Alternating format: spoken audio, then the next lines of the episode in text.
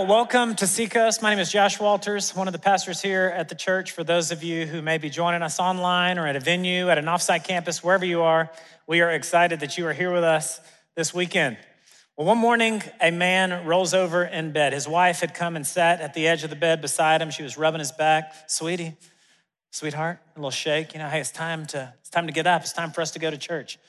He rolls over, like, oh gosh, what day is it? I don't want to go to church. No, you know, he's like, babe, I don't want to go today. I don't want to go. I'll give you three reasons why I don't want to go to church. Number one, I hate that building. It's so big. I park like a mile away. I'm supposed to show up in church clothes. By the time I get to my seat, I feel like I need to be in workout clothes. I'm sweating, all the stairs, all the walking. I don't like the building. Number two, I don't like the people. I've got a couple friends there, but for the most part, I don't like those people. And number three, the people don't like me. I can just tell. Nobody really talks to me.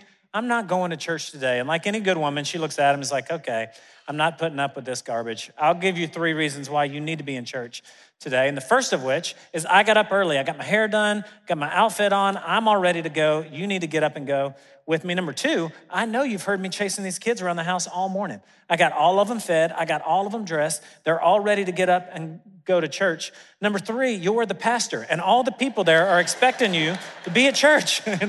get up. How many of you are thankful to be a part of a church where you've never once had to roll over and think, oh God, I don't want to go to church this morning, right? Is this a place you can be excited to come and worship, go after God every single week? It's silly, but man, it is serious. If we were to go around this room and across all of our campuses, chances are you have a Seacoast story of how this place proved to be a family, a place of hope and healing for you in a season where you desperately need it. Many of you have heard my story. We've been here about 13 years now, showed up in a season of brokenness in our marriage. First weekend was at the North Charleston campus, didn't have any friends at Seacoast. And I remember walking the aisle that day, going up to Pastor Sam Lesky, who would end up being a best friend of mine, putting all of our cards on the table. Up to my, that point in my life, I spent a lot of it in hiding, trying to put my best foot forward, pretending to be somebody that I really wasn't, trying to be the guy with the answers. And man, we were busted and broken. And we would go on, get connected to a small group with six or seven other couples, all of which either had a shift change or moved to a different city. Something happened to where it just ended up being Katie and I and our small group leaders every Friday night from about six to 10 for six months. They were the splint that held us together in that season. After moving here, the sale of our home in Columbia fell through. We were renting a house here. I was still unemployed, trying to carry a power bill and mortgage there and rent and bills here. And because of the generosity of so many Seacoasters, because of our Acts 4 fund for families who are in transition or in a tough spot financially, the church provided for us financially to help us pay some bills. Nobody knew who we were. There was no reason for the church to help me. But in a season where I look back now and know that we would not have made it if it was not for Seacoast Church, not the building, but the people who had prepared a place for us, who had given to serve and provide for us, we wouldn't be where we are today. And I know each of you have your Seacoast story. And as we walk with God, as we come here on the weekend, it's easy for time to pass and us to forget where we were, what God's done, what we've come through. So I want to take just a minute for us to pray and just thank God. Tap into your own story, whatever work God has done in you, through you, in this place. And let's just thank Him for getting to be a part of this thing that we call church. Let's pray. God, we thank you so much for Seacoast. And I acknowledge that I could have been born any, anywhere in the world and any time in history, but you chose this place this time for me to be a part of this family that I might call it home. And so I thank you. God, I thank you for the work that you've done in my life, for the many ways that I've encountered you here, for this church family that I get to be a part of. God, might we today come away with a renewed vision, with a renewed passion, with a renewed love for the local church. Be with us today as we get in your word. In Jesus' name, amen. Well, for the last four weeks, we have been in a series called Common Ground. We live in a culture, in a world that likes to separate us or divide us based on our preferences, our political convictions, all sorts of things. But how many of you know the things that we have in common as the children of God are far more powerful than the things that divide us? And so for the first week, we looked at who is God? Second week, who is Jesus? Then who is the Holy Spirit? Last week, we looked at what is the Bible. This week, we're going to be looking at what is church. What is church? What comes to mind for you when you think about church? You know, it was interesting in week one of this series, Pastor Josh had everyone stand up to identify yourself based on your church background. And we often joke about Seacoast being the largest Catholic church in town, but we saw so many folks stand up who grew up Catholic or Baptist or Presbyterian, folks who had no church background. And so we got to see that, man, the average Seacoaster today is made up of just about every denominational background, no church background, everything that, uh, that you could think of. And what's interesting about that for so many of us, if you've grown up in church, if you're not intentional to reframe what is this thing supposed to be based on what God's word says, what is church, our church experience supposed to be like? If you're not intentional to reframe that, to maybe reconstruct it, it's easy for us to slip into behaving or interacting with it much like we did when we were young. Maybe for some of you, you grew up with a drug problem. Your parents drug you to church every weekend, right? It was not where you wanted to be when Sunday morning cartoons came on, but you got dressed, you sat in the pew, you caught a good nap, maybe colored a good picture on the offering envelope, right? Then you then you went home. For some of you maybe it was just about buildings and boredom, just like a routine that you went through every single week. But it wasn't a place of love, a place of connection, a source of life for you. Well, the first place that the church is mentioned in scripture is found in Matthew chapter 16, verses 13 through 18, in a conversation that Jesus was having to the disciples. It says this When Jesus came to the region of Caesarea Philippi, he asked his disciples, Who do people say that the Son of Man is? And essentially, Jesus here is wanting to get the, the word on the street. Hey, what, what are people saying about me? Upon which they were real encouraging to Jesus. They said, They replied, Some say John the Baptist, others say Elijah, still others say Jeremiah or one of the prophets. Upon which Jesus says, But what about you? He asked, Who do you say that I am? And this word you here is plural. So if Jesus was texting, if it was a group thread, he would have said, What about y'all? What do y'all say I am? Like, are you mimicking the masses? Is this some kind of like parody of the public, or do you have your own personal convictions as to who you say I am? Simon Peter, who is the, the leader of the disciples, he answers, he says, You are the Messiah, the Son of the living God. Jesus replied, Blessed are you, Simon, son of Jonah, for this was not revealed to you by flesh and blood, but by my Father in heaven. And I tell you that you are Peter, and on this rock I will build my church, and the gates of Hades will not overcome it. So, what Jesus tells him here is that this was a, a divinely inspired declaration. Man didn't reveal this to you, but my Father in heaven did. You are Simon, which means pebble, but I will call you Peter, which means rock. Essentially, Peter got a, a promotion here. And Jesus says, on this rock, which is the Greek word Petra, which is not just a rock, but a group of rocks hewed together to become something much larger, larger, much greater than any one of them could be on their own. Jesus says, I will build my church so that the church would be a body of people, each of which share the belief, share the conviction that he is both Messiah and Lord. And what's interesting about this response is that it's not only the first time that the word church is mentioned, but it would serve as a precedence for us of how the church is talked about in Scripture. You could read all through the Bible, and there is no book to talk about what this church experience is supposed to be like. How many songs do we play? Do we do children's ministry? What does missions look like? Uh, is the band supposed to wear skinny jeans? Or how loud is the music supposed to be? I know some of y'all wish there was a chapter in the Bible that talked about how loud the music is supposed to be, but there's not. That's part of the reason when you read through Paul's letters, when he's writing to the church in Colossae or Philippi or Rome, each of them had a different pastor. We're in a different context and we're struggling with different things. There is no book that lays out exactly what this thing is supposed to be like. But the precedent that Jesus sets for us in talking about the church is in painting a picture. Finish this statement for me. A picture is worth a thousand words. Why do they say that? A picture is worth a thousand words. If I'm scrolling through Instagram and come across a, a picture of a baby, I brought one for you. It's one of my favorites. Oh, look at that picture. That's my daughter, Catherine Adele. And we need to get dedicated. Katie, let's remember that next baby dedication.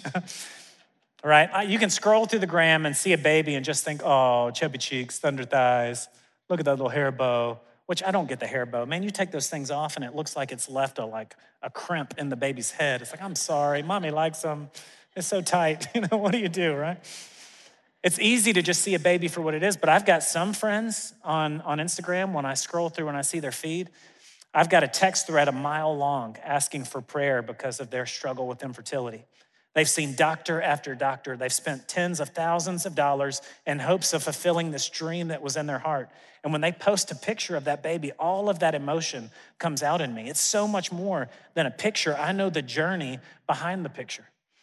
Maybe for some of you, you follow Dave Ramsey on Instagram. Every now and then, he'll post a picture of a family who's saved money for months or years in order to pay off debt. I saw this one of a family, debt free, $235,857. We did it. Woohoo! It's like we're finally debt free. Yeah, that's something to clap about. We're debt free and we go spend $100 on balloons we're gonna have to throw away after we post this picture, you know? What's up with that? Now you can scroll past it and think, well, that's awesome. Could I ever be debt free? How did they do, man? That's crazy. I would wanna do that, right? But what you don't think about is the, the hundreds of days where they've driven past Starbucks. They brewed coffee at home when they wanted to get one. They made a peanut butter and jelly when you know they wanted to drive through Chick fil A. They turned off the cable and they missed March Madness. They didn't go on vacation. To be able to post that picture, there were thousands of little decisions every single week to get them to a place of freedom. And it's easy for us to just see a picture. Well, in talking about God's church, he didn't pick random pictures that we may or may not have any interaction with, but he chose pictures that are core to the human experience.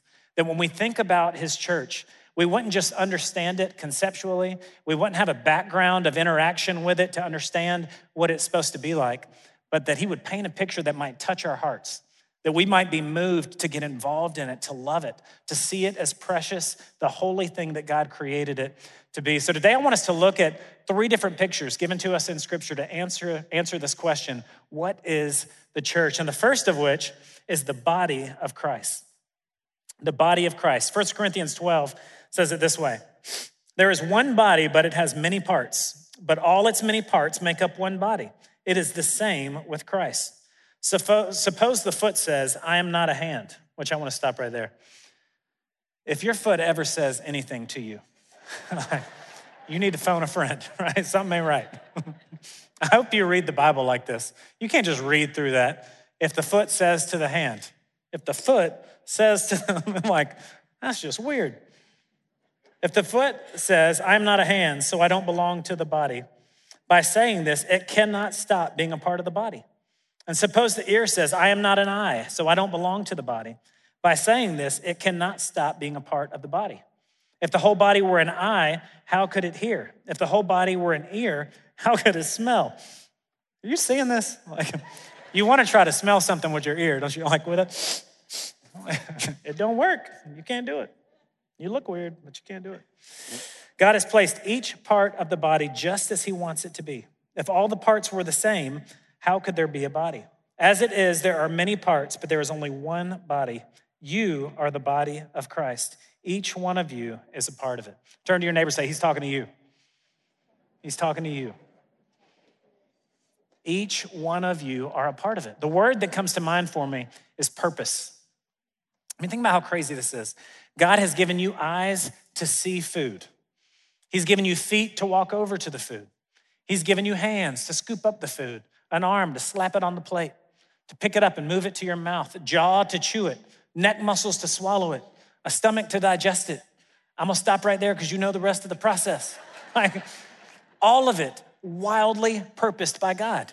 You've never once taken a bite of food and said, okay, stomach, we're getting ready to digest. Get ready, here it comes. Three, two, one. You know, like, you don't have to do it because God created it to work. He's given it divine purpose for all the parts to work together to provide and sustain life. And the same is to be true with the body of Christ.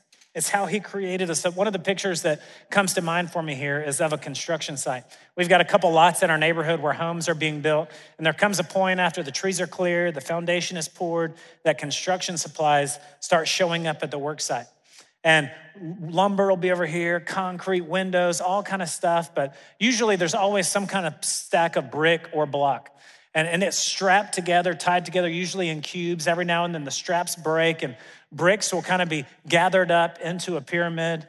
Now, for each of these bricks, they have their own strength, their own value, but it's not until the bricks are assembled that they really take the form or shape of something that they could be, something that's strong and beautiful. There's a huge difference between gathering all of the bricks into one place and assembling all of them to be what they could become. So, my question for you is if you were to lay that analogy over your church experience, that for us as the body of Christ, are you gathering here on a weekend or are you being assembled by God? Have you found your place of, of purpose? Has He placed you where He wants you to be? Some of you have an incredible gift of hospitality or of communicating or of administration. And man, for me, growing up in the church, the last thing I was thinking about is how I could actually be assembled to become a part of it. It was just a place that I gathered among other people. And if that's the case for you, man, you are leaving a lot on the table. I think about Caleb Harper from North Charleston. He started playing on their worship team, playing the drums when he was 12. Now he's 20, and he spent eight of his 20 years playing on the band. If you were here for First Wednesday, my man has got a gift, right? And he has been using it. I think about Jim Wright from our Summerville campus. He's not on staff here at Seacoast, but he leads the second largest ministry of Seacoast. He cares for those that society has forgotten about. And because of him, now over 4,700 inmates at four different correctional facilities get to experience Seacoast every single weekend. Will you join me? Let those guys know that we're excited they're with us and proud of them for going after God. Jim's excited because he's about to be in three more facilities. But man, he's using a passion point in his life, a gift that he has to help other people encounter the power and presence of God. I think about Diana Warren here at the Mount Pleasant campus. She turned 89 in the beginning of this year, and every week you can find her on Thursday here in the Breezeway working with a team of people pre COVID. Every single worship guide that you would receive walking in had passed through her and her team's hands, preparing the house for the weekend. You can find her here in Mount Pleasant every weekend, sitting out in the breezeway. She's a spiritual grandma, hugging all of my kids as they run into church. So happy to see you here each and every weekend. The three of them and so many of you have been assembled. You've been purposed by God. It's crazy. One of my favorite verses is Acts 17 26, which says, God has ordained set times and exact places for us to live. It blows my mind to think you could have been born anywhere in the world, literally, any time in history. But God chose this sliver of time, this place, whatever campus you might be at, that you would be a part of Seacoast Church. It's only 35 years old, right? I mean, it's such a gift for us to be able to call this place family, for us to be an extension of the body of Christ here at Seacoast. Not that we would just gather, but that we would be assembled by God, using our gifts, not only being ministered to, but ministering others. So the first picture he gives us is that we are the body of Christ, to be used by him, an extension of him. Second picture he gives us is that we are the family of God, the family of God. Ephesians 2 17 through 19 says it this way. He brought this good news of peace to you Gentiles who were far away from him, and peace to the Jews who were near him. Now all of us can come to the Father through the same Holy Spirit because of what Christ has done for us. So now you Gentiles are no longer strangers and foreigners, but citizens along with all of God's holy people. You are members of God's family. Members of God's family. What comes to mind for you uh, when you think about the word family? For some of you, it's probably a place, a place of pain. You might have grown up in a single parent home and the struggle was real. Maybe you grew up without a father. And so, as you've gotten involved in church and faith, thinking about God as your father has been a stretch for you. Maybe you've got the crazy uncle, right? And when you think about family, it's like, oh gosh, am I gonna have to deal with him? All of us have a unique family story. I found out my junior year of high school I had a buddy spending the night one night, and my dad called us in the dining room and he said, uh, Hey, well, as y'all know, I've been married before. I was like, What? like, no, we didn't know that. You know, I had a sister in her 20s that lived in Kansas. That was special. All of us probably have a family story that isn't quite what we expected, could bring up places of pain. Some of you might have had a family background that you're praying as you grow, you can recreate exactly what you experienced at home. See, for all of us, this desire for family, this longing for family is core to our experience as humans, and we will create it wherever we might be. I think about Tim and Rebecca Lindsay here at Mount Pleasant campus. Tim is our dream team pastor. They're from Switzerland, moved thousands of miles away. They don't have any family here. And so they interact with each of us, with their small group, with staff members, as family, extensions of them. Maybe when you moved to wherever you were from, you left family behind and you don't have family for hundreds of miles. But here now in this place, we get to relate to one another as the family of God. Last week I was in Colorado for a couple days, and the friend I stayed with when I got there, he was rushing out of the house, going to work out. And when he got back, he was like, Man, sorry I had to run out. That was my last workout at my gym. And I was like, Really, what happened? He was like, Well, the owner sold, it's gonna be changing. And so a lot of people are kind of going off doing their own things. But I've been working out there for the last five years. And man, when the workout ended, I, I didn't expect it, but I just got real emotional. I was like, Well, man, think about it. You've been, for the last five years, You've had a, a common goal and focus with all these people. You've been sweaty, you've smelled, you show up, you break down your bodies as you work out. Surely you've had a bad day at home, bad day at work. You've got a diagnosis you weren't happy about. Something happened over the last five years that after you're worn out laying on the ground, people say, So, how you doing? Your walls come down and you're able to share how it is that you feel. Man, they had developed a sense of family without him even realizing it. And one of the things that's, that's unique to the family of God is you can experience family in any gym, on any ball field, in any workplace, in any neighborhood. Like being a part of the family of God isn't confined to this building, but I would challenge you to say it is so important that you find family in this building at whatever campus you might be in, because at some point the gym's gonna be sold. The neighbor's gonna move. Your kids are gonna age out of whatever travel team they're a part of. And the people that you've been so close to are gonna move on as well. But here within the family of God, here within God's church, we can find people like Miss Diana, who are 89 years old. I don't have a grandma anymore, but I've got a spiritual grandma in her. And what she models for my kids is a legacy of faith to say, as long as I'm walking, I'm gonna be in God's house serving. As long as I can sing, I'm gonna be in a seat worshiping and going after God, right? Whether you're a mother or a father, a brother or a sister, we're a part of the family of God. On February 4th of this year, a guy named Cody Carlton, who was a men's leader here at the Mount Pleasant campus, he was one of these humble heroes, passed away at 51. And man, it was devastating. And he was one of those guys that until his memorial service, you had no idea how many lives he had impacted, how many small groups he was a part of, how many serve teams he was a part of, and story after story of men, men saying, He answered my call in the middle of the night. He walked with me, prayed for me, He was there for me. It was one of those services that I left wanting to be a better man. And one of my favorite speakers at that service was his son, Preston. And it was funny because Preston used to make fun of his dad. He would laugh at him because everybody he talked to on the phone, Cody would be like, Hey, brother, Hey, brother, how you doing? You bet, brother. I'll meet you there. And he thought his dad was doing the formal way of like, you know, when you talk to young guys, they're like, hey, bro. Hey, bro, what's up, man? He's like, Dad, you don't have to say brother. Just say bro. Hey, bro. What's up, bro? You know? But that night at the, at the uh, prayer vigil and then at the memorial, Preston says, Man, I realized when I saw man after man come forward and share their story of how my dad had loved them and walked with them that this church isn't about this place that we come to and this thing that we do, but about the people that we experience it with. And all these men are fathers to me. They were a brother to my dad. And I promise you, it's forever changed Preston's experience of church, the family of God. So, my question for you is Are you a part of the family?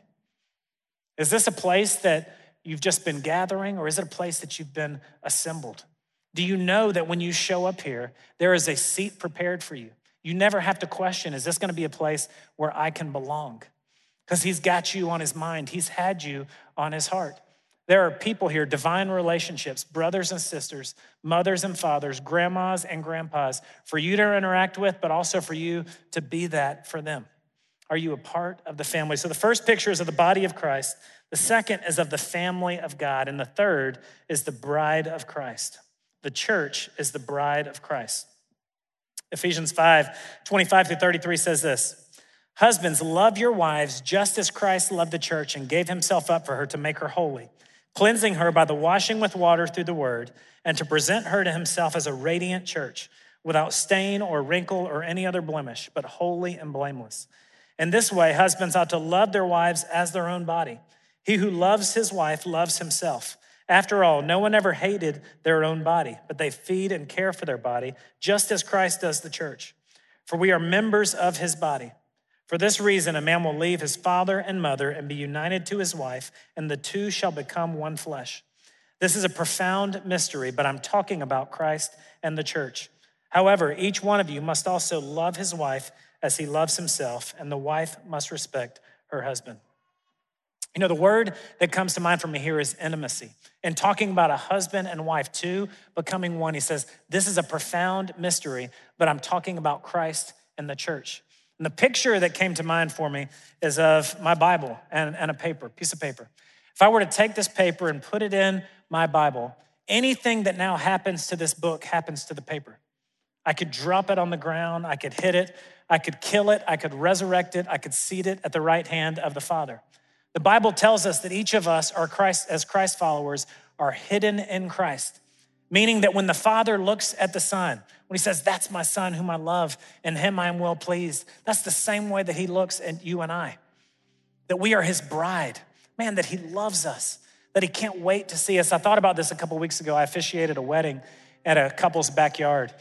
When I got there, they mic'd me up. I thought there were maybe going to be speakers outside. It was windy, so they wanted to make sure everybody could hear. Well, I get out there and I couldn't find the speakers. I was kind of confused what's happening. The father in law had built a, a walkway, pretty much a land bridge, from the porch all the way across the yard, all the way across the pine straw, right up to the marsh.